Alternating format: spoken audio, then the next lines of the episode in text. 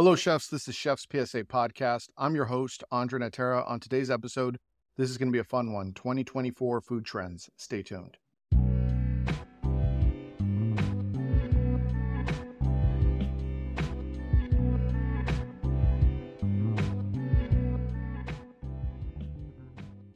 This episode of Chef's PSA is sponsored by J&R Grills and Smokers. I use J&R Smokers and Grills for over five years as a chef, and I can tell you there's a huge difference between cooking over live fire or smoking with wood than using gas. There's only one way to get that real wood flavor. And now they've just added the J&R Vault holding cabinet. It'll be the last holding cabinet you'll ever need. It's built with 14 gauge stainless steel interior. It's ultra durable. It has precise electronic temperature control it's going to outlast all those other holding cabinets that you've used and always break down. They build everything in Texas and ship to all 50 states and over 50 countries. And right now, if you order before December 31st, 2023, you're going to receive 25% off plus free shipping. J&R will stand with you. They've always stood with me. Go to jrmanufacturing.com forward slash vault. Before we get started, let me give you a brief update. I'm still working on the book, Bad Cooks Everywhere. It should be out early January. A lot of you have been asking. I'm working hard on it. I'm also working on a couple of other free ebook, which I was hoping to have in time for Christmas, but that's not going to happen. But I will have them also out early next year. Those are coming up. If you want to support the show, you know what to do. If you're listening on Spotify, make sure you leave five stars and hit the subscribe button. Same thing if you're watching on YouTube, hit the subscribe, follow, like, share, and of course, go to chefspsa.com where you can get all the books, all the merch, including this hoodie, this hat, Culinary Leadership Fundamentals book, Kitchen Art of War, Bad Sous, Good Chef, Line Cook Survival Manual, How Not to Be the Biggest Idiot in the Kitchen, as well as the free ebooks, Food Cost Mastery, Critical Path to Opening Up a Restaurant, Your Culinary Dictionary, and you know, I mean, all those free ebooks. Go get them; they're free. You could also give me money. You don't; they don't have to be free if you feel like being generous. It is Christmas.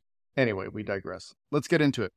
So today's episode is 2024 Food Trends Outlook. Now, how did I come up with these food trends?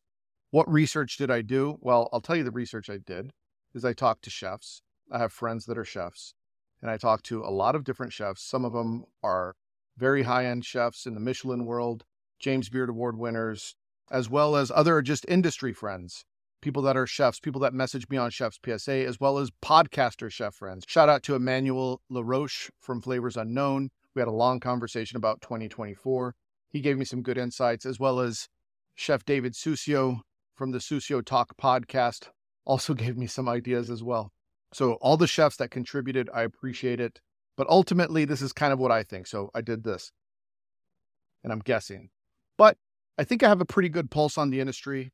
I talk to a lot of people and I spend most of the, my time looking at things like that because I have stepped away from the kitchen. So it allows me to step back and see things from a different vantage point. So, with that being said, what is my outlook for 2024? What do I think the next big food and industry trends will be? And by the way, I said food trends, but they're not all food trends. A lot of them are just industry trends and the direction that I see the culinary restaurant world moving towards. I also put up a few posts on Chef's PSA Instagram page, giving a little preview of what these are. So some of you have already started getting the wheels turning on this, but I have a few that I didn't share.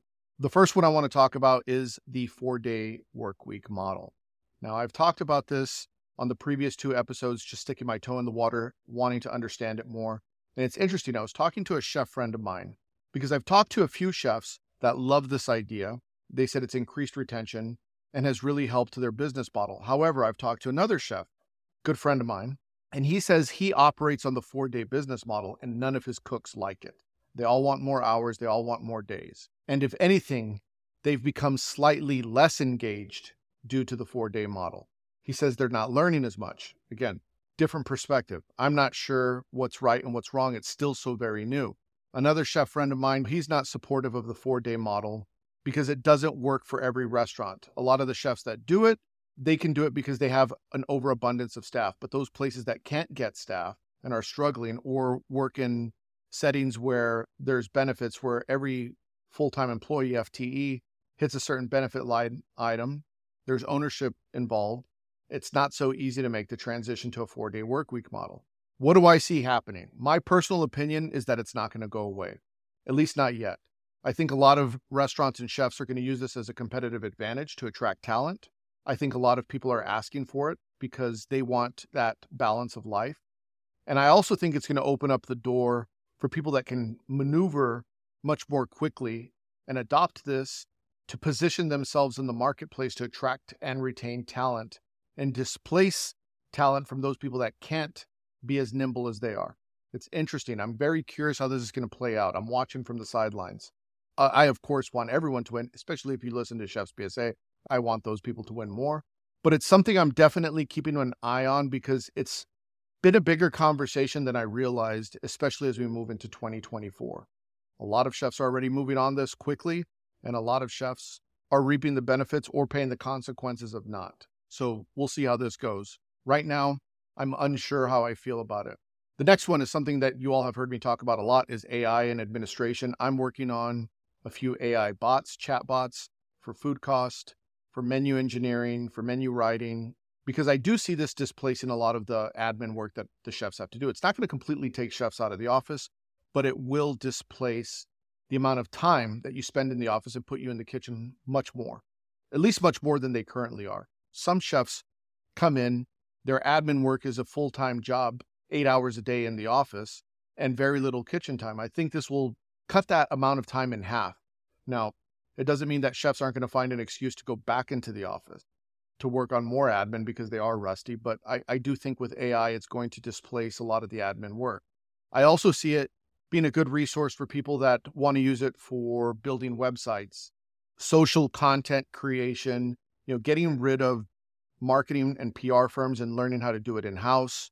A lot of the outsourcing for sales, marketing, accounting software, food cost software, administrative assistance. I think a lot of that is going to get put on the side or, or potentially just disappear in certain areas because AI can do it much more efficient.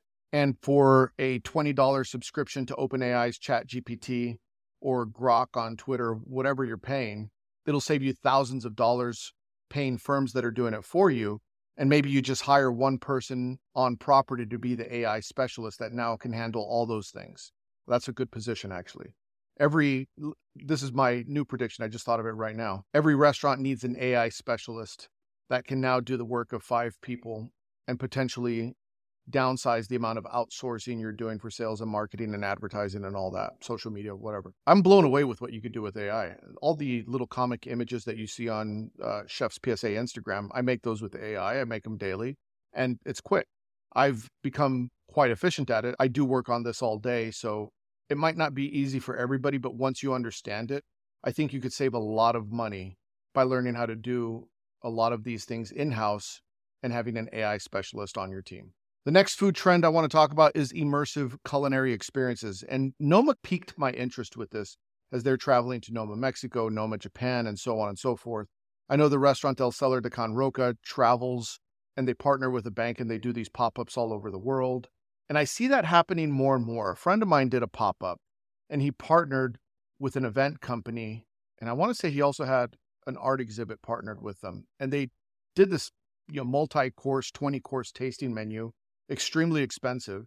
And they sold out. And what's interesting about that is because a lot of the fine dining restaurants, sometimes it becomes unsustainable to do it in one location. But if you partner with an art exhibit or an event company and you take that show on the road, well, now you could have a traveling world class restaurant or a traveling experience. Now, imagine you could get Alchemist or Noma or Alinea anywhere in the world because they're traveling like a concert.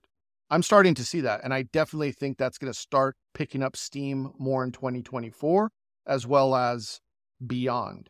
It seems like a pretty good business model if you could have your traveling circus of chefs, so to speak, and go to different cities and do that. It's, it, it could be a cash cow, right? You're selling $250, $500 tickets, putting on a crazy event, one night only. Definitely something to think about for chefs, especially world class chefs that have the opportunity to do that. And if you have a team around you, why couldn't you take the show on the road? I don't know, something to think about. Next one, I want to talk about Mexico and Mexico City in particular. I think Mexican food is having another moment, and I know they've already had their moment, but I think we just scratched the surface of the different styles of Mexican food. There's everything in the Yucatan, Mexico City has different flavors. Veracruz has different flavors.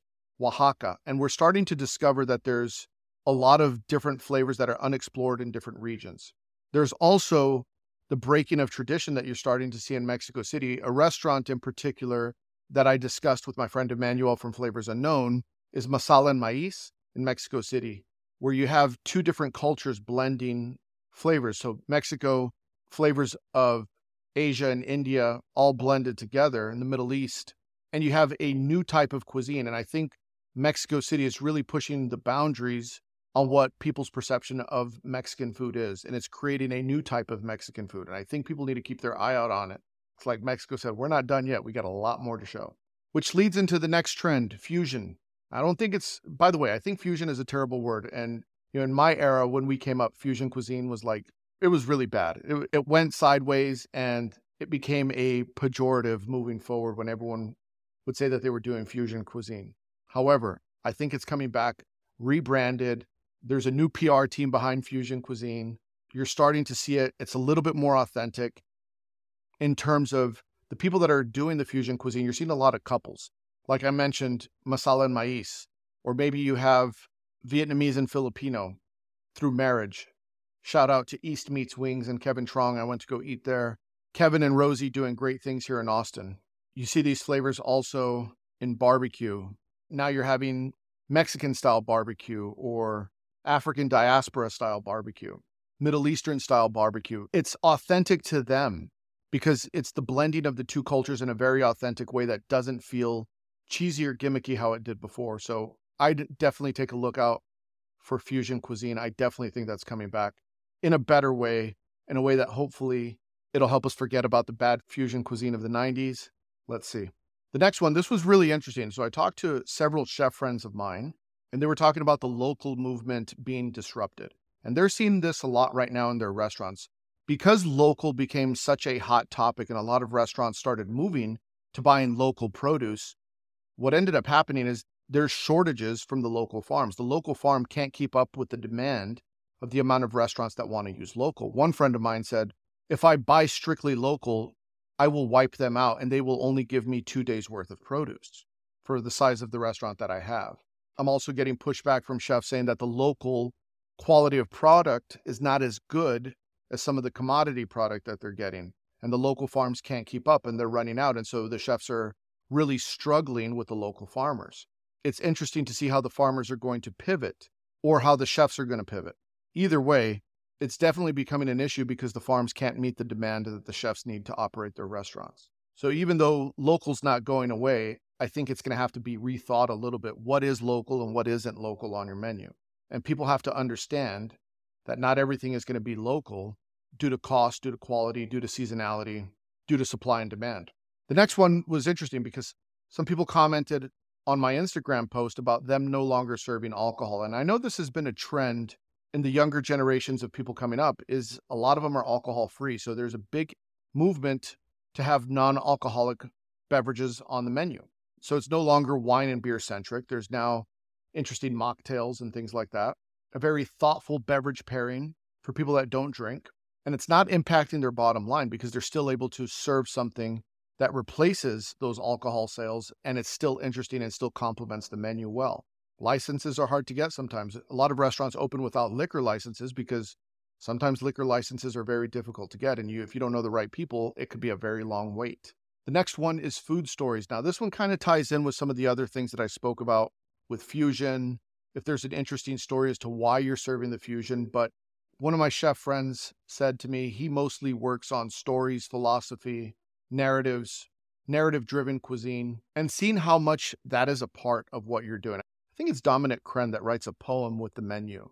That, that's a pretty cool story, right? So you could read the poem and understand what you're getting. You know, you think about what Noma did for so many years with time and place, and everything is forged within X amount of radius around the property. Stories are important. Stories make food taste better.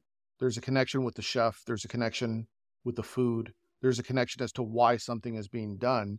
And I think chefs that focus on the story are going to have a significant advantage over those that don't. Your server in your restaurant, if there's a story behind the dish, they are more likely to sell it than if it's just chef just like spaghetti. Chicken Alfredo, I'm sorry, not spaghetti. We digress. Last one I'm going to talk about, and I did nine deliberately, is chef podcasts, industry podcasts. I'm seeing these pop up everywhere. My friend Chef Susio messaged me and said chef podcasts is the trend. And it is. There's this one, there's Chef's PSA, Line Cook Thoughts. I have another one called Run the Pass. I plan on having more chef podcasts eventually where I have guests on. So, yes, industry podcasts are going to be a trend. But Chef's PSA is still your five star favorite podcast. Don't forget that. Stay loyal. I'm loyal to you all. Stay loyal to me. Anyway, why did I deliberately leave number 10 off? Because I want to know what you all think. Let me know in the comments. What did I miss? What do you think? What did I get wrong? Granted, I'm throwing darts. I have not read any of the f- typical food blog or typical food magazine's opinions on what 2020 is going to look like.